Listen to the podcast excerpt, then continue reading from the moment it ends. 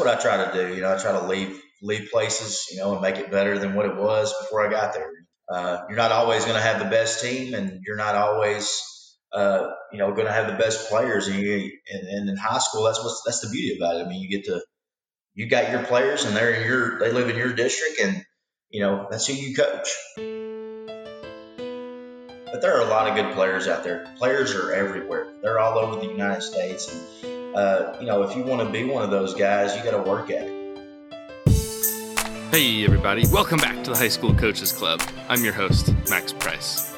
From wherever you're clicking that play button today, on a treadmill, behind a mower, on the highway, whatever, just know that I appreciate you for trying to become just a little bit better for the student athletes in your care. I'm constantly reminded, both through your stories and my own experiences, of how important high school athletics are for kids and communities.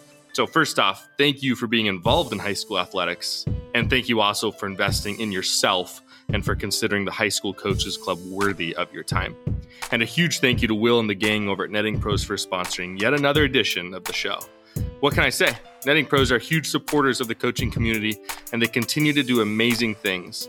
Not only can they help out with the design aspect of facility improvement, netting professionals specialize in the fabrication and installation of turf, turf protectors, digital graphic wall padding, benches, windscreen cubbies, and so much more. My favorite? The custom powder coated ball carts. Obviously, baseball, softball, giant markets for netting pros, but they have customers pretty much in any sport you can imagine, including football, soccer, lacrosse, track and field, and golf. They are truly improving programs one facility at a time, providing high quality products and services to recreational, college, professional, and of course, high school facilities, fields, courses, and stadiums throughout the country. You can contact them today by calling 844 620 2707, emailing info at nettingpros.com, visiting their website, nettingpros.com, or by checking Netting Pros out on Twitter, Instagram, Facebook, and LinkedIn for all their latest products and projects. If you are in the market for any sort of facility improvement, do it through Netting Pros and be sure to let Will and his team know how much you appreciate them supporting the High School Coaches Club. Our next guest is an absolute stud who works in a picturesque community that knows how to support high school athletics. His name is Josh Wheeler, and he's the head baseball coach and assistant football coach for the Muenster Hornets in Muenster, Texas. He jumped on the line to discuss how his team won the state championship in his first year at the helm. Unbelievable. Why he thinks it's important for prospective head coaches to be patient and wait for the right job to come along how a school of only about 150 students can support so many different athletic programs, and just about everything in between. So let's dive in. It's episode 35 with Josh Wheeler. All right, Josh, thanks for joining me. Uh, I'm glad to be here, man. You were recommended uh, to me by Jonathan Gellner, who I think most people listening, at least the baseball guys, will know, runs the Ahead of the Curve podcast. So, really, I think a high honor to be recommended by somebody like Jonathan. Yeah, man. He, uh, you know, I actually coached with him uh, on a summer team. He was the head guy, and I, I helped him because I had a son on the team. I wanted to help, so I didn't have to basically pay a fee. And uh, you know, got to know him over the you know two or three months that we that we worked together, and you know I've kept in contact with him. You know he worked with the Rangers. Uh, you know he, he kind of jumps around jobs. He you know with COVID that hit, I think he got you know let go by the Rangers. But you know, I talked to him the other day, and he said you know pro ball's not for me. He's kind of happy where he is now. I think he's in Waso, Oklahoma, and um, you know he's doing good. Yeah, I know a few guys who actually had the kind of the similar thing happen to them where they they kind of got into coaching you know baseball at the pro level around the time that COVID hit, and COVID ended up uh, leading to a lot of casualties in pro ball, which kind of sucked for a lot of guys. But like you mentioned, I think it, for some guys it ends up being a good thing because they they figure out kind of where they really want to be. And as it turns out, it, pro ball isn't where most guys end up really actually want to be when you're talking about coaching for a lot of reasons.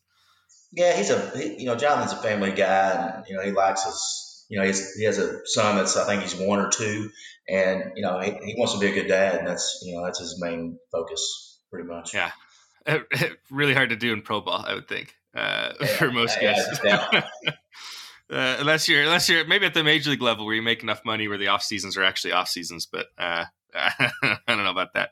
Uh, yeah. Anyway, so uh, super super glad to connect. We had tried a couple times. Both of us ran into well, our baseball seasons were happening, and so now we're both at the point where uh, both of our seasons are over. So pretty cool to get to sit down with you. And so I, I just want to kind of start and have you take us all the way back to your your high school days. Kind of start there. Where did you play high school? Uh, what sports did you play? What was your experience like? Uh, I played at a, a 3A school in Texas, in Edgewood, Texas. Um, you know, I played four sports. I played football, basketball, baseball, and track. Uh, ba- baseball was definitely my main focus. I was a, I was a decent football player. Uh, I played point guard on the basketball team. That was probably our best sport that we were at, that we were good at in, our, in my high school. Uh, you know, we usually run anywhere from 28 to 30 games a year in, in basketball. And in baseball, uh, the guy I had, we had a new head coach. He's still there now, so he's been there about 22, 23 years, and he's really brought the baseball program up, and it, it's really better than what it was when I was there. And you know, I think we kind of started that, and that, that's something to be proud of. Yeah, that's awesome. I think for a lot of guys, it's it's really it's really weird like talking to people because my high school experience was was like the the head baseball coach had been there for years before I got there, and then he was there for years after I got there, and so it's always it seems so foreign to me to be a high school athlete and have uh, a different head coach during the time that you're there. It just seems so seems so different and so bizarre to me from what my own experience was like. I mean, you know, baseball experience in high school at Edgewood High School, it's way more important now than it was then. You know, we didn't even have an outfield fence. Um, we counted balls. We probably had more basketballs than we did baseballs because it was a basketball school. So know, we didn't get a lot of money for baseball. And and uh, you know, Jason Seal, who's the guy there now, he's really you know kind of up the level of of everything in the baseball program edge where they've made it to a state tournament, which is something that they would have never done 20 years ago because uh, it wasn't important. And uh, he's made it more important. The field is unbelievable. Uh, he's built so many things and done so many things to the field and it, it's just a it's just a life of work. You know, you know, 23 years of work is what it looks like. It's funny. My uh, similar thing. My first three years of high school, we didn't have an outfield fence either, and so I remember for to hit a home run, it was you didn't just have to hit a ball really far; you had to be able to run a little bit too. I remember that being an interesting thing. Has he done a has he has he done a lot to bring alumni back into the program then? Because I think from what I've heard, a lot of coaches when they're trying to build up programs, trying to pull the alumni back in is is one of the things that they really focus on. Man, we've never played an alumni game there. You know, kind of like I do here. I feel like you know we've had quite a few kids go play baseball where I'm at now, and and I, I just feel like you got to, you know, you got to have that relationship and know that man, you can always come back and hit here. You can always come back and and um, you know throw BP to us if you want to, or you know whatever you want to do. We want you to be part of this. Is this is us, and this is this is a family no matter when you graduated or when you come back. I think he does a good job of that, but you know, probably not alumni, you know, events or anything like that. He's never done anything like that, but I've, I've always felt like, you know, when I go back and if he's playing in a game and I was watching him, I can walk in the dugout and be fine. That's really cool. Yeah, if anybody wants to come back and throw BP for me, is go for it. You come visit any yeah, day. Yeah, for sure. uh, that's awesome. Well, that's cool. So then uh, you you obviously at some point graduated high school, I assume, and then then where'd where'd life take you after that? Yeah, I went to play baseball at Southern Arkansas University. Um, you know, I was playing with a lot of guys that were juniors and seniors. I think we actually had eight seniors on the team there, and then one junior college transfer. And you know, at the time, being young and dumb, you know, like like like most kids are, you know, I felt like I wanted to play, and it's hard to play. Even though I was a good athlete and a good player, it's hard to play when you're playing against 22 and 23 year old kids. you know, and you're 18, yeah. 19. You know, so it, it was really difficult for me not to play. Uh, you know, I think that we started with like 90 kids there, and it got down to about 35, and they redshirted me. So they wanted to keep me, but you know, I didn't look at it like that and I, I ended up uh, transferring to Western Oklahoma State College. Uh, played two years there. We were pretty successful. Uh, we ended up finishing second in the conference tournament uh, the first year, and I think the second year we wasn't as good, but uh, I think I hit yeah I hit around 330 something like that. Stole about 50 bases. I could run. Um, you know my son now he can run. So uh, yeah, and then you know I met my wife at Western and decided to get out and try to get out of college and, and get a job. And, and get into coaching after that. I think I could have went and played at a four year school, but with my situation, it just wasn't. It wasn't. You know, reality set in basically, and you know, I had to raise a kid and you know start working.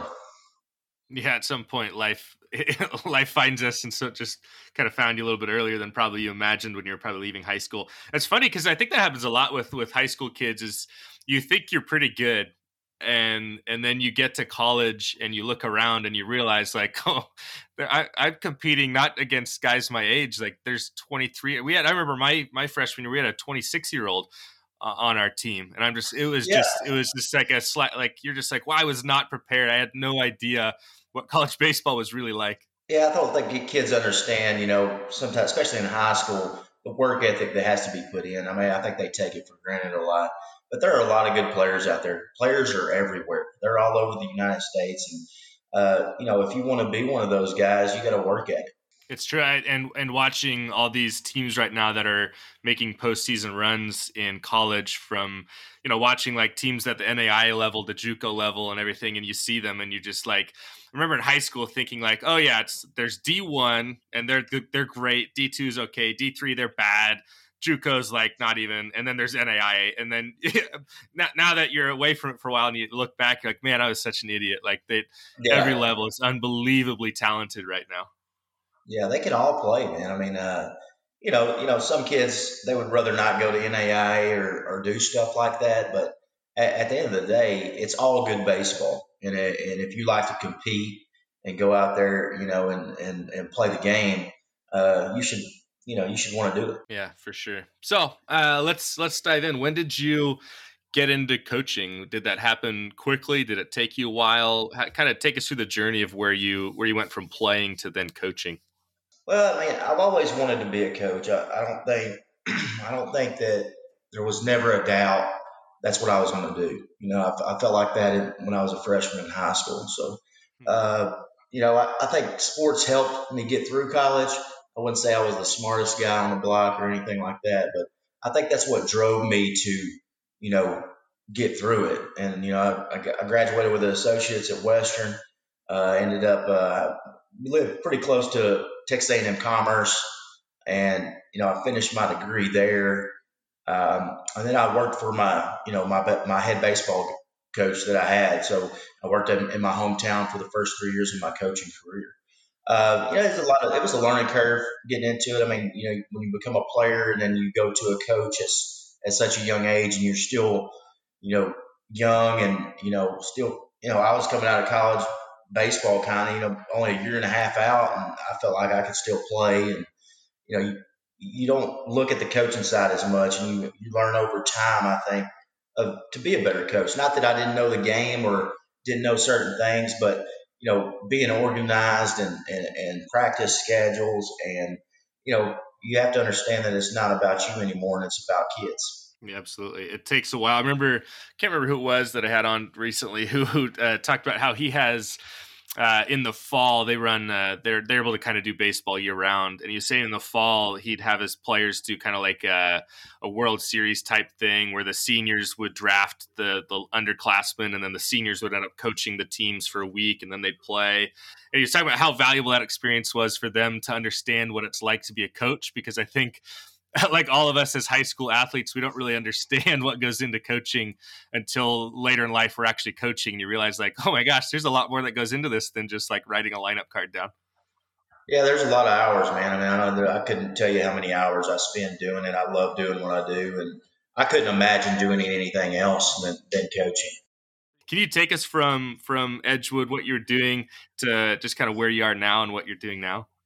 Yeah, um, you know, at Edgewood, uh, my first year there, I was assistant football, assistant baseball, and then I uh, actually had to do junior high girls basketball.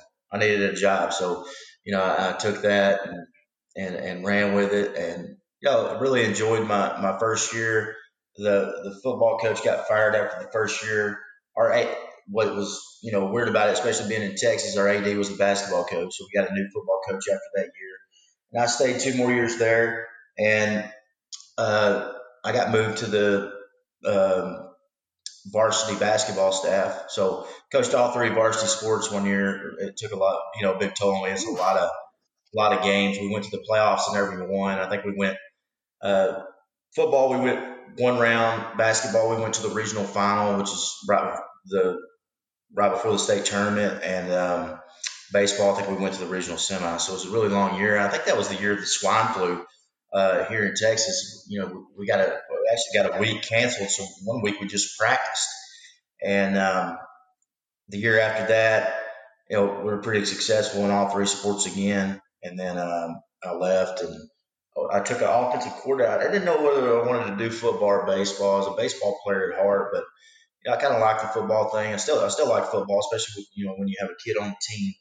Um, I took an offensive coordinator job at Crossroads, at Crossroads, Texas. Um, it's a two A school, and um, done golf and and football the first year I was there. Done track and football the second year I was there.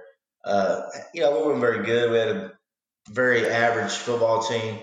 Um, I thought we, I thought we were successful from what they had been in the past. I thought we left it better than it was. And you know, the second year, all the coaches left, so it was a, it was a mutual thing. And I ended up going to uh, Mineola, Texas, and I stayed there for four years. My first year, I was just in the junior high. They had, they didn't have any, you know, coaches leave the high school staff, and so I took a job in the junior high. It was closer to where I lived, where I was commuting from to go to Crossroads was about 45, 50 minutes. Gas was, you know, pretty high back then. And, and, and we were, me and my wife were you know, kind of starting out teachers. So we didn't make a lot, a lot of money. We, we make way more now. And, uh, we just, so I just took that job in Mineola, hoping that, you know, I was assistant baseball there and I done junior high football. And helped with the high school staff as well on Fridays and stuff like that. But then mm-hmm. after a year at Mineola, uh, we, uh, you know, I took a high school coaching job. My, my class load got worse, but I still took it. I wanted to be at the high school level. And uh, I was, I coached defensive ends there. We, we, coached, we just coached one side of the ball. We had, had a big staff. It was a 3A school. We had about 450 kids in, in high school. Um, and, you know, we had really good kids coming. So I think my third year in Mineola, we played for the state championship, and we are basically all sophomores. Had a couple of juniors, had two linemen that were going to A and M that were twins, and um, we got beat in the state championship game. Uh, my fourth year, I come back, and we were 14 and 0 going into the state semifinal there, and we got beat by Brock, who won the state championship. So and in, in, in, baseball, there we usually got beat in the first round. We make the playoffs. Got beat in the first round. We had really good young kids in baseball. Just couldn't hit, hit the ball very well. We had a hard time scoring. And um, you know, I I finally, you know, I've been searching for a head baseball job for a while after I left Crossroads. I turned quite a few down, and Muenster popped up, and I applied, and you know, I kind of read, you know, any any good coach I would say would research the job and you know what kind of kids you got coming back, what does the region look like, and it looked it looked pretty good, it looked pretty promising, and so I you know took the the head baseball job in Muenster and I left Mineola, and I had a hard time doing that because all our kids were juniors, and you know we had a really good chance to win the state title again in football, uh, and but I took it, and you know the end of the football season, I think we got beat in the third round here at Muenster and Mineola won the state championship. So, I, you know, I was sitting at Jerry World and I was feel like I was going to throw up, you know, because you know I love those kids for one, and you know then you know you move and you know you're like, did I do the right thing or whatever? So you know we get into baseball during the spring, and you know my AD comes and watches the first two games. We we walk it off in the first game against the 4A school, which is usually here is about a thousand kids. We're at 150, so at a 2A. So we won five four. We play a, a, really good private school the next the next game. We get beat 19 to one. I'm thinking I'm gonna get fired, you know. and uh, so, anyways, you know, in that, in that first year I was here, we had really good players. We have one that's at uh, DBU now. He's the starting shortstop. He's a senior at DBU. Uh, we got another one that's at uh, Sam Houston State you know, two D1 players at, you know, a, a, school that, you know, produces 150 kids in their high school. So, uh, and we had, we had several others that went and played college ball as well. We had a really special group here and we ended up, we ended up winning. I think we, we were seven and two at two at one time and we didn't lose another game. We won a state title. six to two, and uh, it finished the year at 33 and two. So you know we kind of got we got our we got our state title, and my wife was like, "See, told you she was going to win the state title." That's what she that's what she said. So it was it was really good, and and in 17 we won it all here. So you know the, the next year coming in, we we had all those juniors back, and and most of them played all sports.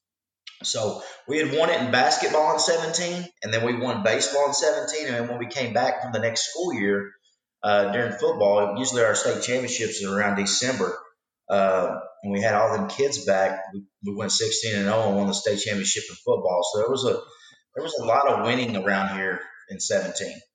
Yeah, no kidding. Well, I think that uh, you, I'm sure as you're sitting in Jerry World and then comparing that to a year later, you're probably like, yeah, I think I guess I guess I made the right choice after all. Yeah, you made uh, the right choice for sure. Um, that's amazing. Know, in 18, in 18, we went back back to the state championship game in baseball. Uh, we ended up getting beat in the state final. I think we were like 35, 5 and 1. And, and we've had good teams ever since. Uh, you know, not as talented as those, but, uh, you know, we, we, I feel like every year we have a legitimate shot to win, win the region and get to the state tournament. I don't think you can ask for anything more than that. No, it's it's really fun to to hear about. It's not not often in your first year you get uh, for a lot of guys. It's not even often their first year they have a winning record. You know, a lot of times as as especially at the high school level, it seems like when a coach retires or leaves or whatever, uh, the program's not always in a very healthy place, and talent oftentimes is not very high, and so to be able to have that opportunity to go in year one and win a state title and and and have players who sounds like we're bought in in all the sports across the the school is probably a big deal because I think for a lot of people eh, at a lot of high schools they don't deal with a lot of kids that are playing all these different sports and so when you're talking about a school that has you know like you said like 150 people and it basically I assume a lot of your guys aren't showing up to baseball the very first week that baseball starts in the spring. No, I mean, uh, you know, uh, in 17, you know, you know, you, almost have to push the schedule back because you know you got you're starting baseball while basketball is going on, and if they go to that last week, basically you're going to miss about 10 games, you know, and you know, and that's you know that's hard. I try to push my schedule back as far as I can. But you know, when that happens, then you get rainouts and stuff like that, and you have nowhere to put put, put things. So uh, you know, we, we know that we're going to be successful around here and we're going to make to the playoffs and, and, and we try to do the best we can at, you know, you know, scheduling games, you know, push them back. And, you know, I'm a big proponent of playing games. So a lot of people around here, they won't play enough games in my opinion. You know, if I go to a tournament, I'm a 2A school, I'm going to play six games over three days. And most people may play three or four. So, you know, I like to develop pitching. I like the kids to get out there and pitch. And you know, I usually tell my I usually tell my kids, you know, this is your game to pitch. You know, if you want to go out there and throw 88 pitches and walk the house, you do that. We're gonna get our, you know, we're gonna get beat. If you want to go out there and you know throw strikes, we'll play defense behind you. And that's kind of been our motto since I've been here, and I think it's developed our pitching staff, you know, quite a bit. Like this year, I mean, we played in the third round. We played 38 games, so you know, I think the more games you play, the better experience you get. And I always tell coaches, you know, who likes to practice? I mean, yes, practice is necessary, but when you can play a game, you know, who don't like to do that? I know the kids like it a lot more. That's for sure. Yeah, no doubt. uh, before we get deep into Muenster, I got to go back. Uh, you coached uh, junior high girls basketball early on. Uh, you mentioned kind of part of as a lot of us do when you're getting a job. You just kind of, I'll yeah, sure, I'll do whatever I got to do. Um, what kind of lessons did you take away from that experience? Man, it, the girls are different. That I'm not meant to coach girls. You know, uh, you know was, and I didn't have a really good team either. I mean, we weren't very good. We could hardly dribble the ball up the floor uh, I done eighth grade, and another girl done seventh grade. And our seventh our seventh grade group was really good, and they actually they ended up making it to the state tournament when they were seniors. And but our eighth grade group, man, they were something bad, something awful. And, you know, it, it was a lesson that you know that you know you're just not going to come in anywhere. And you know, a lot of people think, well, if I'm coaching them, they'll be better. And you know, it doesn't work like that. You can be a good coach and and you know and, and I have very good players. And but the, the the the basis behind everything is to get better, and I felt like we done we done that throughout the year there. And uh, that's what I try to do. You know, I try to leave leave places, you know, and make it better than what it was before I got there. Uh, you're not always going to have the best team, and you're not always, uh, you know, going to have the best players. And, you, and, and in high school, that's what's that's the beauty about it. I mean, you get to you got your players, and they're in your they live in your district, and you know that's who you coach.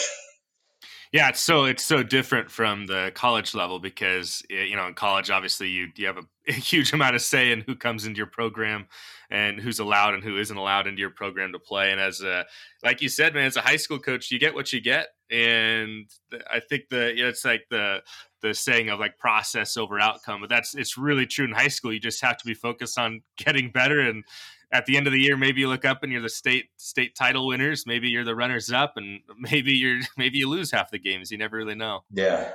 Just in terms of like culture, when you took over at Muenster, what did you know going into the job when you first were kind of accepting the job at Muenster? What did you know about Muenster, about the school, about the baseball program?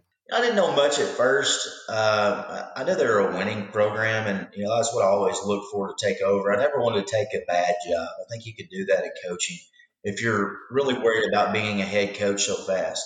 You know, I like I like I said, I probably turned down six or seven jobs before I took one, and you know I, I feel like and I feel like I learned that experience from taking the offensive coordinator job at Crossroads and not really really wanting a job, you know, being being the guy, being able to call plays, and wanting that more than you know being successful. You know, sometimes. So I really think you got to you know research any job that you that you get.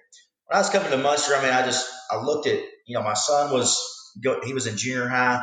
You know, I wanted to get to a place that you know he could win and, and compete and you know have a good high school career.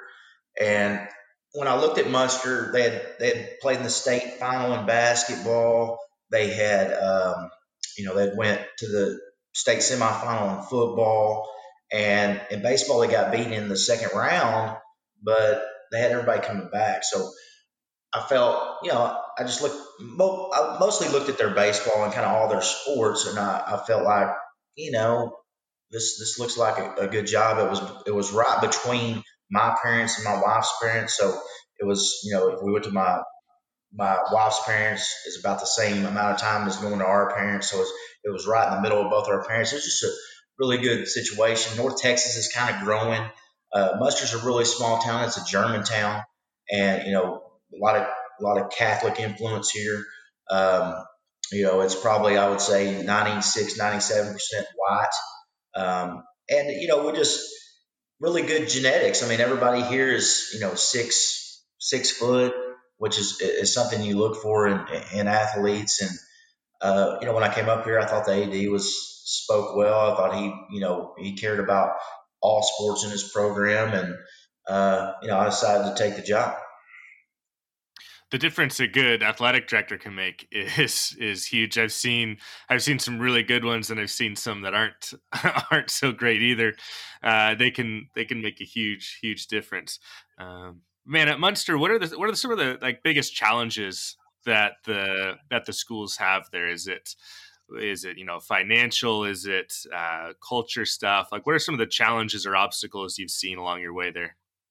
Man, I think we have really good kids. I mean, most of our kids work in the town. Our town is amazing. I mean, they'll they'll uh, like my son. You know, he worked. He only went to school half a day as a senior, so he would he would go to school half a day. He would go work at at a mill that you know makes dog food and stuff. That's you know basically two minutes from the school, and then they would let him out for baseball practice. And all jobs here in Muenster that kids have are like that. I mean, they understand that athletics is important. And, you know, I think we have really good kids. I think we have great parents. You know, mostly all, all our parents are two, uh, you know, but they still have their mom and dad. They're not, you know, we don't have a lot of, you know, divorced parents and stuff like that. You know, one of the challenge, uh, the biggest challenge I think is, you know, our facilities. You know, we have, we have such a good income here. You know, we're probably, I would say we're a rich town in a way and it hurts us at a state level as far as facilities. You know, we don't have the greatest baseball field. Uh, you know, we we don't have the greatest you know facilities. Basically, I mean, and you know we actually play on a city field here in Muenster, And you know, we, we actually just got turf on our football field, which is good, but it, but the way we had to get it was not not a good way. I mean, usually you, you know you put in a bond, and you know it, just doesn't happen in this town usually. So um, I just feel like you know facility wise is where we could get better, um, but you know kid wise and you know challenges other than that, there, there's really not many. I mean, we're looking at 150 kids in school, and we may have next year in football, we're going to have close to 55 play. So, and, you know, half of those half of those kids are girls. So, you know, of them 150, and that's you know, so we got about probably 80 boys in high school, maybe 90, you know, or some somewhere in that number, and you know, over 50 percent of them is going to play. That's awesome that's an incredibly huge participation rate. So I'm trying to wrap my mind around that. I coach at uh, the you know biggest size schools we have in Salem or in our in Oregon really, and uh, we're knocking on the door of around 2,000 every year. And man, our participation rates are nowhere near that. It just sounds like an awesome community, so different. But I will say we're we're Citi Field bandits too. We play on a city field, and but uh, yeah, man, everything else is really nice uh, facility wise around here. I, I, I really like the the small town feel. Every time I get to talk to somebody who's from a small town, it just seems so cool. You, you talking about the ability, you know, for all your players to have a job and then just they let them go when it's time to practice. And I'm over here thinking of like, I've got players that get jobs working at like Wendy's and they have a hugely difficult time getting the you know the manager to understand like hey just you know afternoons not going to work during baseball season yeah, and yeah. like oh my gosh it's just what a gift to to have such a small town that that gets it it's it's so awesome yeah i mean i mean i couldn't i mean if i ever leave here i'll miss the town i mean it's it's an unbelievable town you don't even you know it's a we're such a small town but like it's it's one of those towns where you go through you know, you go through some small towns and there's not a shop open or there's everything's out of business and people buy from their own people here. So not that they don't go to other stores or Walmart or you know whatever, but people try to stick here to the town and they try to put their money into the town.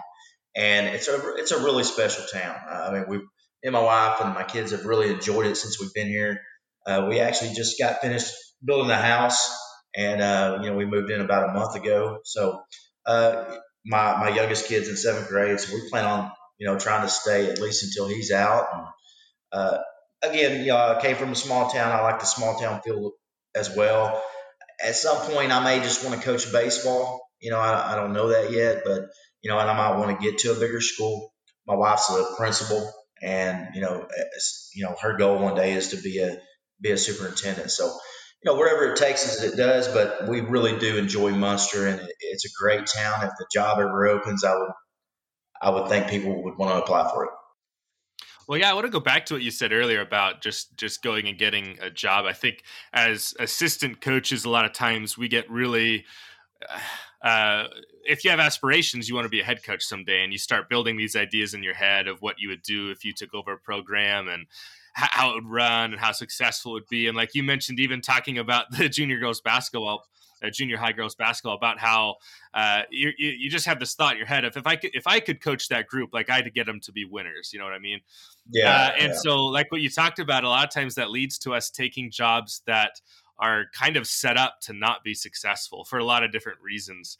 And waiting for the right job to come around is is really important. I've kind of a similar sounds like a similar start as you where there was some schools that had talked to me and just in researching them it was like it just and i'm so glad looking back that i didn't take those jobs just to be able to say i'm a head coach because i don't know i don't know how successful we would have been in those situations yeah, yeah it's just man it's it's so hard i think you got to look at all aspects of the town you know where you're going i mean you know if you go to you know if you go to a uh, school in North Texas that has 2,000 kids, I mean, that's a different story. I mean, you surely you can, even though you you're probably a school that maybe not be as good as the school in your district, but I feel like as a coach, you can be pretty successful, uh, you know, with that amount of kids if, if you have a lot of kids come out and play. Where in a small town, it's more about tradition, in my opinion. You know, you, you know, I mean, we have schools here that win all the time. And, and, and I think a lot of it is because they grow up like like people here. You know, when I got here, people grow up here and they want to be a Hornet. I mean, because we're the Muenster Hornet, so they want to be a Hornet. And when when we have our football games on Friday nights, and you're at school on on Friday, I mean, everybody is in red and white here. There's nobody that doesn't wear red and white. I mean, the you know girls in the in kindergarten and first grade have on cheerleading costumes. Boys have on their jersey that they're going to play. You know, on Saturday in. Uh, you know, it's just a really uh, you know a lot of uh, pride in Muenster, and you know, there's a lot of schools in Texas, small schools like that, that that are that way, uh, and they're successful for that reason, in my opinion. You go to a, a small school that's not successful, and you're all you're dealing with, you know, people quitting, or you're dealing with with bad parents, or you're, you know, which there are bad parents everywhere, but it's just it, it becomes it becomes you're you're fighting more battles and you're not coaching. I mean, there's not a lot of coaching going on. Everybody's complaining, you know. And, and in Muenster here, you know, yeah, we've had parent problems here, but you know, there's not a town that I've been in where you finish your season and parents come up to you and say you've done a hell of a job. You know, there's there's not many towns that do that, and and in this town and the people here, uh, you know, it's a it's an amazing town.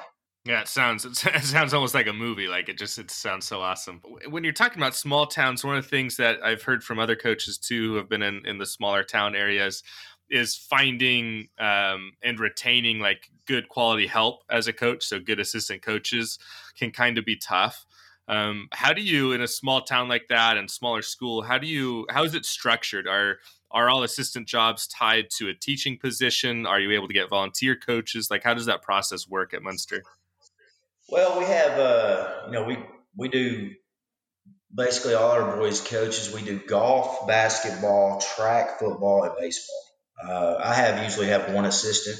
Um, when I first got here, the guy that actually stepped down was the head baseball coach. So he stepped down and he wanted another baseball coach to come in, which was kind of you know weird in an aspect because I'm coming in and then this guy's going to be overseeing what I'm doing. But it was made clear that you know everything's fine. He's a great dude. He's one of the best coaches I've ever worked with.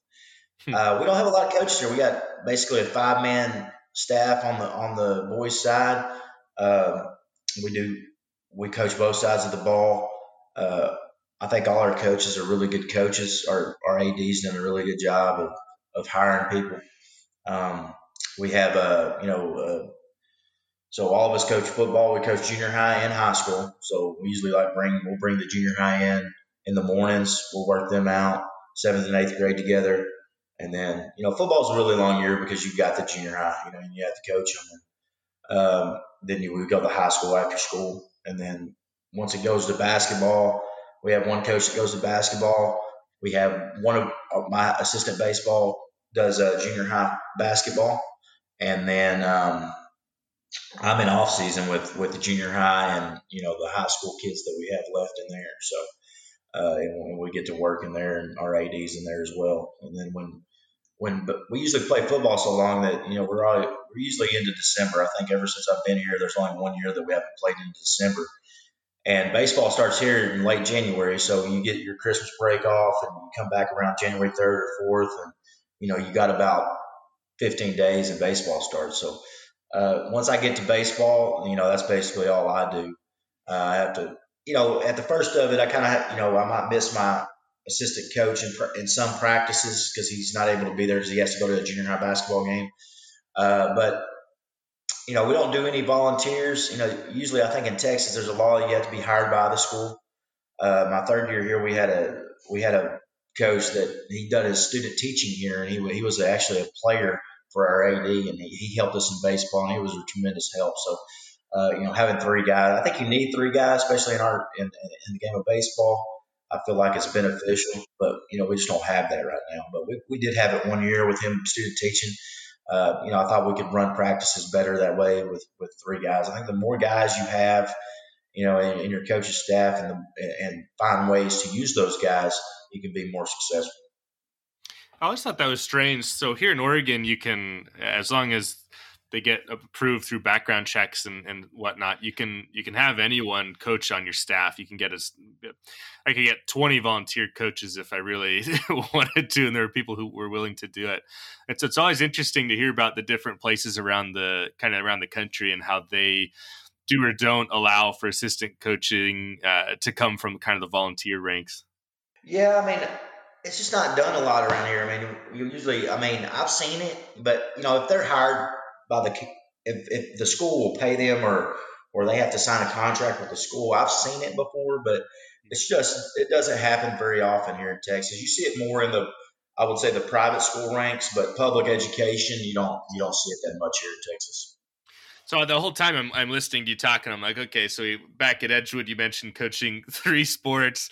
You've mentioned over the conversation golf, track, basketball, obviously football, baseball. You talked just now about the break, you know, 15 days off. Basically, I'm, I'm listening to all this and thinking, what when do you have time to relax like you guys at the at the smaller schools especially if you're coaching multiple sports then it's kind of a necessity with just the number of people you have like you guys are going almost nonstop throughout the year from sport to sport. Man, it's it's crazy. I mean, it's crazy what we do. I mean, I don't I don't think anybody really understands it. Uh, you know how much we work. I mean, like like you know, I've been off this week, but I've had to do you know staff development for school. Uh, we also, me and my assistant, we have kids in the seventh grade, so we coach a uh, you know a select team of all Muenster kids and we take them to Dallas and play, you know, on the weekends. Actually, that's where I'm headed after this podcast. That's um, awesome. And um, you know, there's not a lot of breaks. I mean, you know, next week, uh, you know, Tuesday we start, uh, you know, workouts, summer workouts. So we'll be up there from eight to ten. Uh, everybody has a camp in our in our uh, in our school. So we'll have softball camp, baseball camp, we'll have football camp, we'll have basketball camp. Was last week. Uh, and you know, it's really not off. I mean, yeah, you get to go home, you know, about 11 or 12 every day, you know, is, is kind of what we do. But, um, you know, there's, there's not a lot of, a lot of time off these days. I mean, if you're going to be successful, and especially here in Texas, you you really got to, you know, work your kids up year round. You know, most of our high school kids play summer baseball. I would say all of them do right now. So they'll go to Dallas and, you know, Fort Worth. They'll travel to other, you know, states and play. And for a small community like we are, you know, there's there's not a lot of a lot of schools that do that, and I think that gives us such an advantage here uh, in Muenster. Well, you, you said it like it's I've I've seen plenty of coaches who uh, try to put this eloquently who who coach during the season and and then that's kind of it and a lot of times those programs aren't very successful and you know being a high school coach has has definitely turned into a, a year-round job even if you're only coaching one sport but obviously when you're coaching multiple sports it is but um, yeah if you want to be successful man you got to have you got to have kids who are willing to work all year and you as a coach and a coaching staff have to be willing to put in a lot of time with other people's kids right and to be able to build programs and be successful yeah, and in the you know in a small school here, you know, it's I would say that it's geared around football. I mean, more everything's sure. geared around football in Texas, and you know, I think our AD does a good job of you know when our sport comes, you know, he wants us to be successful in our sport, but again, we're going to lift. I mean, we lift you know year round. And you know we take care of our guys. If, if, if we got a guy pitching, then he's not going to lift that day, or he's going to lift light, or he may, you know, whatever. Uh, but you know, I think I think you can overcoach a little bit. Like you know, a lot of people around here they do uh, they'll do like high school summer summer league baseball. So you'll play like one game a week. Uh, and you know how I look at that is, you know, I want our kids to go play for a select team in Dallas and, and play four or five games a week. Know, I feel like if you know most high school kids, if you're not practicing, basically, if you're not made to practice, because a lot of kids are, you got to make them do stuff. A lot of kids don't just do stuff. You got to make them do it. And if you got one game a week on a Tuesday night, I mean, do you really think they're going to hit for six days to play in that one game? I don't, think that makes you, I don't think that makes you better. So I want I want our kids to play, and I tell parents this in a parent meeting. You know, I want you know if you want us to be successful, you know your kids need to play 40, 50 games in the summer. and you need to find a team for them to play on. I mean, and you know, most of our parents understand that. They, you know, they they want to be successful. They love coming to games, and you know, it, it's amazing how many fans that we we draw. You know, coming at games. I mean, it's just it's unbelievable. You got grandparents there, you got parents, and you know, it, just goes back to you know being a, a great town. Of most kids are you know two parent kids, and and you know they're good families. When you talk about the the summer baseball thing, it's it's I'm I'm there with you. We have here in Oregon, we basically get like this year because of the truncated year and everything. Basically, we get essentially like one month that we could coach summer baseball here. So if I I'll bring in, we'll have two teams, we'll run a one month long season. But again, we're not going to be able to pack 30 games into those 30 days. Just it's not going to happen. And so I get some of the other coaches around our league kind of look at me sideways when I tell them, you know, if they start kind of getting into the complaining mode of, oh, my kids are trying to go play travel ball, I'm, I'm like, dude, yeah, if any of my kids want to go play, go go play for someone. Like, go get your 50, 60 games this summer and get after it. Get away from me. Hear somebody else's voice for a while too, and like just go play, get a ton of games in because what I can offer you through the the confines of what I'm allowed to do is is so much smaller than what you would get if you would just go sign up for some travel team and go play a bunch of games. Yeah, and on your team, I mean, you know, if you have your own summer team, you know, where you play in other high schools, I mean, they know they're going to play. Where they go to, you know, a different, you know, you're playing against a lot of better players per se, yes. especially yeah. at a at a smaller, you know, than what we do. Not that there's not good players, but it, it's just different. I mean, they're they're they're from all over the place. You have to compete for your position, and you're going to work on it throughout the week so that you're able to play. And that's what that's the main thing. Mean, as long as they're playing baseball and they're doing it all the time, that's what I want. Yeah. No, I'm I'm right there with you, man. It's it's it's just funny the the way baseball is. There's a lot of different viewpoints on it, but man, if you can just go play, like you're gonna you're gonna be doing things the right way. Um, all right, so small town school. Um, really supportive. You mentioned. Uh, what about fundraising? So, I, I, in my head, I'm thinking through where I am. We have to fundraise a lot of money to kind of make things happen. Baseball is an expensive sport just by nature in terms of the cost of balls and equipment and things like that. Uh, are you having to do a lot of fundraising through school? And if so, like what types of things do you guys do? Again, it comes down to our. We have a booster club here, and our a lot of our athletic parents run that run that. So uh, you know, we make a shirt for every damn thing you can think of. I mean, track track season, there's a track roster shirt. Uh, baseball season, there's a baseball shirt. Volleyball or basketball, your girls basketball is a basketball shirt. And you know, a lot of our our people throughout, you know, our school and stuff. You know, we send home those, uh, you know, paper and people will buy shirts. We kind of jack the price up on them a little bit. So, and our, our fans know that we're trying to make money to, yeah. to support our athletic programs. Uh, you know, if we make the playoffs, we have a playoff shirt. We do uh, fan cloth, I think, at the beginning of the year. Uh, um, we actually did a baseball fundraiser this year just to try to raise money. Uh, it was, you know, we just collected email addresses and, and basically sent out emails saying we need money for our baseball program or you know, whatever. We got new jerseys, and I think we ended up making about twenty seven hundred dollars. Um, this year, I done a um, we done a tournament here at, at, our place, and I think we brought seven or eight teams here. We ran a concession stand, charged a gate. I think we ended up making about thirty eight hundred dollars for just our baseball program. Um, you know, we don't get a lot of money. I mean, our booster club. I bet you. I know uh, we had a lot of parents just get off the booster club and I think they've been on it for about because their kids are gone. They've been on it for about 13 years, and uh, they've made uh, over that amount of time they've made about three three point uh, three quarters of a million dollars during that during that spell. So uh, that they kind of looked at that the other day. So you know, I got a kid in the All Star game at Dell Diamond. Uh, so they'll do stuff like you know, usually when we have an All Star game here in Texas, it's picked from all over the state and you have to have an ad, you know, in, in the program. So that that's kind of how they pay for it. So our booster club pays for all that kind of stuff for our kids.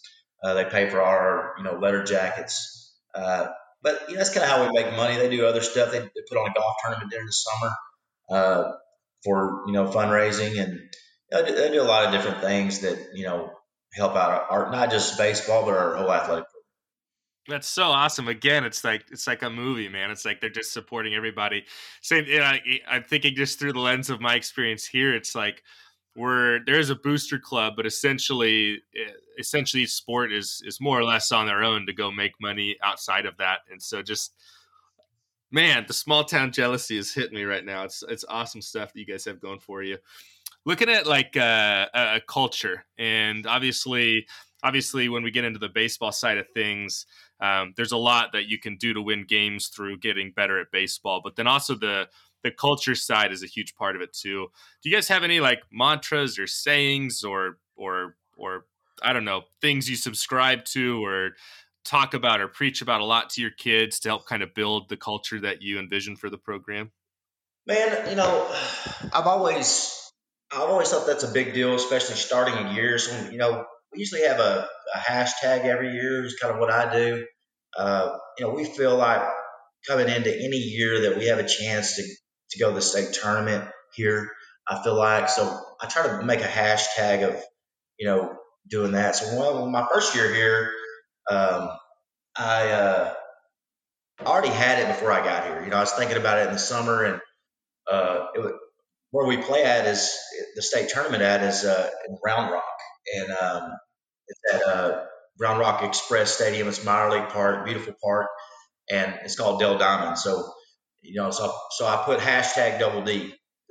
So my kids took that in a way different way than I ever thought they would. so so hashtag Double D was our was our deal, and so they took it so far that you know when I the first you know we talked about it the first day after practice what how we're breaking out every day we say Double D and you know they took it in that that way. So they didn't know where the hell Dell Diamond was, man. I mean, they, they, they didn't know they'd never been there. So you know, and we took that. You know, first day of practice, I watched this and I was like, God, we're pretty talented for a small small school. We're really talented. And you know, some of our players hadn't even got out there yet, and we're we're pretty good. So you know, I felt good about it. You know, about our saying. I thought you know we could you know we could do that and so they turned it into, you know, if they hit a double, then they would raise up two hands and they would like squeeze them, like they were squeezing double D's. so, you know, I know that, but that was between our, you know, yeah. our team and it's become a thing. I mean, it's an every year thing here. So everybody knows about it and our parents think it's hilarious. And, you know, it's just kind of what it is. And the next year, you know, we had won it in 17. Uh, so I researched of actually how many teams in Texas have went back to back you know, before I think there were 15 teams throughout 2A to 6A that went, ever went back to back state titles. So I put B2B, hashtag B2B 16. So I want to be the 16th, 16th team to do that. And that's kind of what we went by that year. So every year I have something that we, that we go by, that we break out by. I would say that's probably our most, you know, uh, you know, culture thing that we do. I don't think we have to have a lot of culture things here. Uh, just our kids are so good, man. I mean, I, I mean, I just, you know, I mean, being a principal in Muenster, it, it can be very difficult because you don't have a lot of kids that are in trouble that, you know, that that you have to deal with. Yeah, no kidding. It sounds sounds like a great place because again, we, you know, talking about culture, you don't, like you said, you don't really have to come up with a bunch of stuff for them. You don't having to teach these kids who come from uh, I don't want to say bad backgrounds, but it, just it, it, seems like a really close knit, tight knit community, and obviously they're successful in a lot of different sports, and so it makes sense that the culture side wouldn't be something you have to focus quite as much on as you normally would in maybe some other schools. Um, so you you obviously first year you guys win a state title, which is again amazing, uh, really cool stuff, and then you come back the next year and so you, you had mentioned earlier i think that a lot of those kids were juniors right? So they were coming back for their senior year. Uh, obviously expectations at that point would be really high. Um, how do you or how did you um, keep kids focused and energized and ready and prepared because a lot of times expectations and pressure and dealing with teenagers all that can kick in and can create a, could, it could create kind of a miserable experience for people obviously it didn't. So what what'd you do to make sure kids were prepared that second year? That was that was really tough. I mean, I'm not even gonna lie. I mean, I, I worried about it the whole year. I, I, felt like we were just kind of there the whole year, uh, especially after winning the you know the football state title. I felt like we had a couple players that were like you know, my high school career's done. You know, I don't know how much motivation I have. Uh, you know, all you do is you just talk about it every day. You know, there's a few times I I lost it and we ran and you know because I didn't like the way we were practicing and you know it's it's one of those things to where you don't know really how to treat it. Uh, you know, one I had one uh famous guy that I know that he, he's the head uh, football coach here in Allen now. He, I imagine you know him. He coached Deshaun Watson at Clemson. Yeah. His name's Chad Morris. He was from my hometown, and uh, he had won back-to-back state titles here in Texas with two separate teams. I, I wanted to, to get him to come talk to our guys, and he wasn't available at that time. He was in college football, and it was hard for him to get away, or and he wasn't able to do it. But you know, I, you know, I reached out, you know, to certain people like that, you know, trying to get that motivation factor, uh, you know, to where we would get there. I, I felt we just kind of like cruising to the playoffs, and sometimes you know the teams we play it's hard to get up for them, but you know, as a coach, you don't ever feel like that. You know, I feel like sometimes as coaches that we're, you know, we wish our players cared a lot more about this than than we do because I, I feel like when I'm when I'm coaching baseball or or any other sport, I feel like I I my care is way more than theirs. And, you know, just the, you know, I just think they were very motivated throughout the year. Um, and, you know, we just talked about it all the time, you know, I mean, you know, in, in all different ways. And, you know, I, I feel like sometimes, you know, it was, it was crazy that we got back to the state tournament and even in the state semifinal, you know, I, I thought when we were there, we were, you know, we were motivated for sure. When you get back and you play in a venue like that, state final, we, we faced a kid that's at Texas right now. You know, he was 90 to 93. Probably hadn't seen that all year at, a, at being at a small school. He's probably the, the best small school pitcher, and we beat him two to nothing and threw a three hit shutout. So uh, I, I feel like over, you know, when we got to the playoffs, we kind of, you know, upped our game a little bit. But, you know, throughout the year of just practice and, and regular games and going into games that you know you're going to win, you know, the motivation and the lack of, you know, enthusiasm was not where it needed to be. I think that's a hard thing as a coach, especially, you know, when you win a lot, it becomes like, you know, you're supposed to, and it becomes almost boring in a way. And, and it's, it's really hard to change, you know, the mentality there. And it's just something that you got to harp on all the time with your kids and you know, if you got to bring people in to talk about it, or or you know, have some type of motivation, I think you do that. Well, it's it when you see guys who've been successful for or have uh, success in the terms of winning uh, for like a long sustained part of their career it's always extra impressive because what you just mentioned like when you have teams that win it's it is almost boring for them because they go into games expecting to win and then like one of the things you mentioned is you know the idea of kind of playing down to an opponent. You have a team that maybe you should just blow out of the water and third fourth fifth innings rolling around and the you know you're up two to nothing or something like that and you're just like what is going on here? And you, it that feeling is so frustrating and it's i think it's more frustrating than losing a game where you're just like your players just almost seem to not get it because you, they're just kind of coasting through the game and then the game ends and you're not real happy with them and they're like well, what do you mean we won? And you're like yeah that's not what this was that's not what this is about you know? Yeah I mean, we should have won by way more than we did you know it's just one of the things where you're dealing with, you know, it goes back to you're dealing with 15 to 18 year old kids and you never know what you're going to get out of them. You never know what they're thinking about. You know, they may be thinking about a party after the game. They may be thinking about, you know, this weekend they have a date with their girlfriend. I mean, there's no telling with kids at that age. And, you know, you know, that's what we're dealing with. That's what we're putting our, uh, you know, you know, some, some people put their job on the line for kids like that, you know, so, it, it's just it's just a thing to where you know you've got to constantly you know talk about those types of things and you know after practices and after after games and and hopefully it clicks at some point during the year. How do you balance family with coaching? Because we've talked about how much time you have to spend as a coach. You also talk to your wife, you know, she's she's a, a prince, you know, so there's I don't know, it's it's a lot of time away from home, right? So how do you how do you balance family life with coaching? Well, my wife's very supportive. I mean, she comes to basically all the games that she can come to. Being an administrator now is, you know, it's a full time job as well. So, mm-hmm. you know, she's a she's actually on a 12 month contract, so she she works now. I mean, she works from basically eight to four now. So, uh, you know, just her being supportive of, you know, it'd be hard stress to say if she never came to a game, then you know we wouldn't see each other a lot. You know, so you know, I think I did a good job of picking a wife that you know cares about sports. She she likes to go to games. Uh, you know, her her goal, you know, she's in the elementary right now, principal wise, but her goal is to be a high school principal where she can do that. And hopefully that would be it. You know, she doesn't work at the same school that I do right now, uh, but hopefully that'll be the school that I work at one day. I mean, that's kind of her goal. But you know, we've had kids. You know, my two kids have played. You know, ever since they were little. So we've been to a lot of games together, and you know we spend our time with you know coaching families. Usually, you know we have other friends too, but we try to make time for each other, and you know we feel like family is the most important thing. And didn't your I think you'd said earlier that your son just finished his senior year, right? One of your kids. Yes.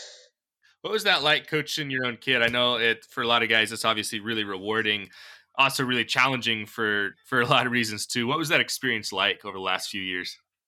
I would say both of those things. You know, it's really challenging and in a way where sometimes you know your kids don't always listen to you. I feel like my oldest one does. I feel like my youngest one is he's more on that line of why are you talking to me? I need this guy knows more than you, or you know whatever. but I, it's been very very rewarding. I mean, anytime you get to you know experience you know that kind of stuff with your kid, I feel like you know, you're you're doing the right thing. I mean, I wouldn't I wouldn't change it for the world. That's awesome. Yeah, I, I've I, my kid. He's he's not even two years old yet, so I got a long way to go until that till we cross that bridge. But I've heard from a lot of coaches about how how how fun it is, but then also how challenging it is when you're dealing with kind of what you talked about. Like some some kids just are a little bit more naturally inclined to be like, yeah, I hear from you all the time. Like I need to hear somebody else's voice right now, sort of a thing. And so I don't know. We'll yeah. see. I, I, got a, I got a long way to go until I got to cross that bridge, but that's okay. And our kids, my kids have always been part of something. So you know, um, even though my wife might not have been at the same school, my kids were always the ball boys. Uh, they're always in the dugout. My youngest one does game changer, you know, for our baseball games. Uh, they're counting pitches. You know, they're always been involved. So you, you talk about, you know, just the family aspect. My kids have always been around the game and you know they've always been wanting wanting to be around the game with their dad, and you know they come out for practices and and all that kind of stuff. So that's kind of how you know our family works. That's been a common theme too that I've heard from coaches too. Is that seems like the ones who tend to have really kind of happy, healthy balances between coaching and the kind of the family life are ones who can bridge the kids into it and have them be a part of it. And I've talked before with some coaches about how how we think that does a lot for the high school teenagers as well to see us as dads and then to also have them be around little kids, younger kids as those kids are growing up and helps them teach them kind of the responsibility side of things, how to be good leaders to kids, how to act in front of children too, right? And how to not cuss in front of little kids. Like it kind of teaches them a lot of things too along the way. Yeah, I agree. Uh, you know, my, my oldest son, he's going to play college baseball and he wants to be a coach you know, me and my wife are like, you don't want to pick a better career or make more money, you, know, you know, whatever. But you know, I think he he loves sports too, and you know, it's just a passion for him. I mean, you know, like I told him, I was like, you know, once you're done playing, I mean, the closest thing that you can do to to get to you know into sports is be a coach. So. Uh, you know that's the closest thing to it. And, you know you can't play all your life, and if you if you love what you do, then there's it doesn't matter how much money you make. No, that's true for I think most high school coaches. I would assume. Uh, so you've you're you've got a long way to go still. So I don't. The, you, you got plenty of coaching left in you, but just from where you are right now, looking back to where you started, how, how do you think you've grown? Like, what's the biggest way you've grown as a coach? Uh, I would say, you know, relationships with kids. You know, I, I feel like when I, you know, being younger, I wouldn't didn't have very good relationships with kids, and over, you know, especially my probably my first five years, uh, you know, kids just wore me out. You know, I think as you get older, uh, you, understand that uh, kids are, you know they're not perfect and they're going to mess up and you know they're going to do things that you wouldn't even imagine them doing and um, you really got to be a coach of of uh, you have to tell them everything. I mean, you know, they may not know that they need to run through the bag at first, you know, when they hit the ball in the infield. They may try to stop at the bag. So I think every coaching point is is is valuable no matter how simple it is. Uh, you know, not not not a lot of kids know everything. And, you know, they may not know what a squeeze bunt is, or they may not you can't always assume that kids know anything because I look at it like I'm teaching somebody that knows nothing about the game. That's try to that's that's kind of how I, I design my practice, especially starting out the years. I want to try to touch base on everything that we do and all rules that we can get to kids and and you know I, I feel like in my first five years that was hard for me to understand because I, I felt like I know the game so well or I feel like I do and these kids should know that and you know a lot of times they just don't well, that's that's a lesson that kind of slapped me in the face this year. Um, after our kiddos didn't get to play at all in 2020, and they came back this year, and a lot of things that I had taken for granted in the past, like things you're mentioning, like as simple as running through first base or uh, I, I, don't, know, dropping a bunt down, how to communicate here, how to what even what back door means as a second baseman or shortstop, catching the ball from first base, like all these things that I had taken for granted. And then after these kids hadn't got to play for a year or so, um, they didn't know a lot of this stuff, or maybe didn't even know it to begin with. and so this year, we had a lot of times this year where I like would say something and then I'd kind of get blank faces, or they wouldn't do it on the next play, and I'm like, what is going on? And then I've, I've finally realized like I'm the dummy because these they just don't know it, and I've so it's been kind of a huge learning thing for me that I uh, you've you've gotten to learn it over your career, and for me, it just kind of slapped me in the face this year of like, oh my gosh, I need to slow down. I need to make sure these kids know what I'm talking about. I need to actually teach everything. I can't just assume it anymore. Yeah, I mean, same way here. I mean, our freshmen that were sophomores this year, you know, just some of the things that they done, you forget about. Well, you know, we got to play 10 games the year of COVID. Uh, our JV, which most, you know, all our freshmen were on, you know, they played two. So, you know, they went through, you know, probably a month and a half of practice, but at the same time, you're more worried about your, you know, your varsity kids than you are your JV kids. So, you know, they don't, you know, you, you know, I, I caught myself doing that as well this year. You know, like, how do you not know that? Or, well, yeah. I understand you didn't play last year, you know. So, yeah. Yeah, same thing. Yeah, I had to keep reminding myself, like, okay, wait, this kid hasn't played since probably seventh grade, or, you know, eighth grade. So it's he just he just doesn't know. It's gonna be all right. Uh, so yeah, huge thing moving forward for me. Uh, I only really have one last question for you, and it's one that I I realized I haven't asked anyone in a while, and I, I want to come back to it because I think it's such an important one for for coaches like you who have been around for a while, especially one who's won uh, a state title, well, who's been a part of a handful really, and uh, because you've you've got a lot of knowledge to to fall back on. Uh, you've had chances for growth in your career too. So you know you've you've been around high school sports a long time. You mentioned you always wanted to be a coach. Now that you've been doing it for for quite a quite a big number of years, you know, if someone asked you why are high school sports important, why do they matter? Why should we invest our time and energy and resources into them? Uh, what would you say? Man, I think it teaches you a lot about life, you know, especially in, in the game of baseball. Baseball's about failure. I mean, and and in life, you, are going to fail. I mean, you're going to do things that are, uh, you know, that you probably shouldn't have done. You're going to make decisions that you wish you had back.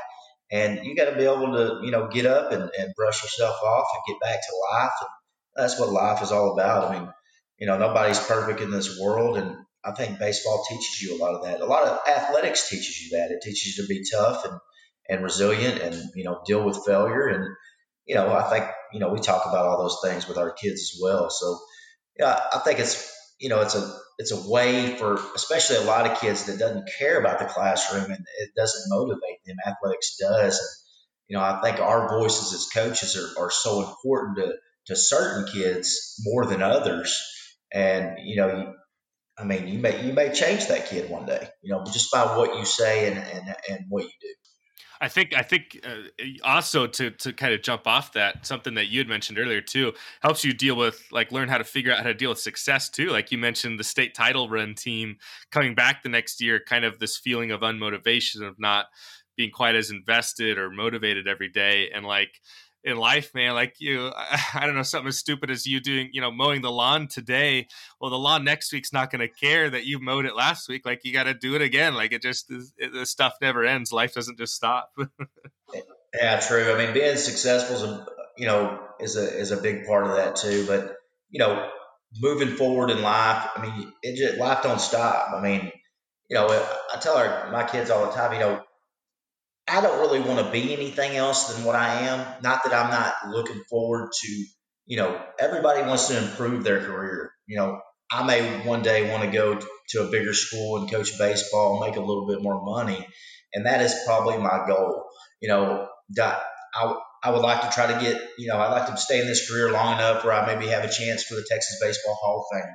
Or, you know, those are goals that you have in the back of your mind that you don't really talk about that that's something you might do. And I think, you know, especially in this career, you know, I think a lot of people say teachers, for instance, that just teach, you know, they have no motivation to grow and, and move on and move up the ladder in their jobs. And I think that's part of, of being a teacher. I mean, yeah, I mean, some people want to just teach and that's fine. And, you know, but I think a lot of people get stuck at, I'm comfortable. And I think you want to be you don't want to be comfortable in a, in a job. That makes you keep going and, and be, you know, energetic, uh, you know, and, and I, I think that gives you a little bit more, you know, I can't think of the word. I think it just gives you more motivation in yourself to keep going and to move into different jobs and to move higher and, you know, just be one of those people that, you know, are successful and everything that you do. And I think, you know, if you look at people throughout the throughout coaching, I mean, that's what you see. You know, there's not a lot of people that stay in one place in coaching. I mean, it, does it happen? Yes. And are they successful? Yes. And that, and that's fine. I mean, my high school coach is a prime example. He's been there 23 years. He's won over 400 games, and he likes the small town atmosphere. But every year, he's trying to get better at something. I think some people get into a job and they just, it's always the same. And I think things, you know, like in coaching, it changes and teaching, it changes. And you got to be willing to take on those changes. Yeah, especially in terms of, of how you kind of do everything, right? Like, so for sports, where especially as coaches, you're always trying to learn something new. Give me like let's learn something and get better and let's get better. And you're just like this constant drive to get better. Like you said, you can have these nice, awesome big goals in the back of your head. And the way you reach them is like by every day doing what you need to do every day and you almost talked about earlier how it almost gets boring when you're winning it's kind of that same mindset for life like you're you have to find energy in the boring part of just getting better of trying to improve yourself every day and you know who knows where you end up at the end of everything yeah if you're sitting on the couch every day and you know waiting for the sun to go down i mean that's it's probably not a way to live life you know, I mean, no we like we like good stuff in our family and we, we're always on the go and you know, it's hectic at times and we don't know how we're going to, uh, you know, get through it, but we do. Yeah, you find a way to get through it. Yeah, no kidding. I don't. It's hard to relate to people who who aren't motivated to do anything. I don't know. I think, and I, like you said, I think that I think that probably goes back to my time playing high school sports, and then obviously the time I've spent outside of it now. Well, on the I guess on the other side of it now. Uh, Josh, loved having you on. Before I let you go, I don't know if you have any parting thoughts, any I don't know, advice for young coaches, anything that maybe we we should have talked about but missed or anything. I don't know, just kind of hand the mic over to you and let you uh, say whatever might be on your mind still. Well, first of all, I appreciate you having me on. I've enjoyed it very, very, very much. And, you know, just coaches, you know, my, my biggest thing when I look at a coach, uh, a good coach, is that is his care level. I mean, you have to care about what you're doing. I see many of, you know, I've been around many of coaches and – I've been I've been around coaches that care and don't care, and you just really see the kids understand that they know that, and I you know I think if you're going to do this job, you know, do it right, you know, care, you know, have have some care about it because it you know when when my season starts, that's the only thing that I care about. You know, I care about you know obviously I care about my family, but all my energy is put into our baseball season. And when it's up, when it's over, it's not a good feeling when it's over. It never is. And uh, you know, yeah, I would just say, you know, for the for coaches is your care level has to be more than anybody else's. And when kids see that, they'll play for you. That's great advice. Kind of goes back to uh, what you said earlier about uh, caring more about the game than the kids do and how frustrating that is but also obviously how necessary it is because if you don't care then why the heck should a teenage boy care? Correct correct. Uh, thank you again josh. Thanks to, to jonathan gellner for for hooking us up together. I'm glad we could finally sit down and do this thing and uh, i hope you enjoy the, the summer and i'm sure how not busy you'll be right? Uh, sure yeah, just be hanging out on the couch. I appreciate you having me on. Yeah for sure. Thank you. Thank you fist bump to Coach Wheeler for introducing us to the Hornets of Muenster High School and for being so willing to share. I'm still trying to wrap my head around how a school of 150 kids can field a football team of 55. Uh, at my school, that rate would put us somewhere around like 735 kids on the football team. Unbelievable. Anyway, thanks to Josh for jumping on the show, and thanks again to Netting Pros for sponsoring the episode, and to you for clicking that play button. If you haven't joined the club yet, do it. It takes about 90 seconds to sign up. You'll be part of the premier national organization of high school coaches, trainers, administrators, parents, players, and more. And you'll get the weekly newsletter straight to your inbox every single Wednesday. You can find that link down in the show notes. If you're listening to this show within the first few days of its release, then next week's newsletter is the second part in a series about end of season awards. Don't forget to leave a rating, maybe even a review. If you have any recommendations for people who should be guests on the show, be sure to reach out to me, even if that recommendation is you. Follow the club on social media Twitter, Instagram, Facebook at HS Coaches Club. You can follow me on Twitter at Mr. Max Price and can reach me via email max at highschoolcoachesclub.com. That's it. You're awesome. You matter. Thanks for all you do. And as Coach Lee would say, loving you.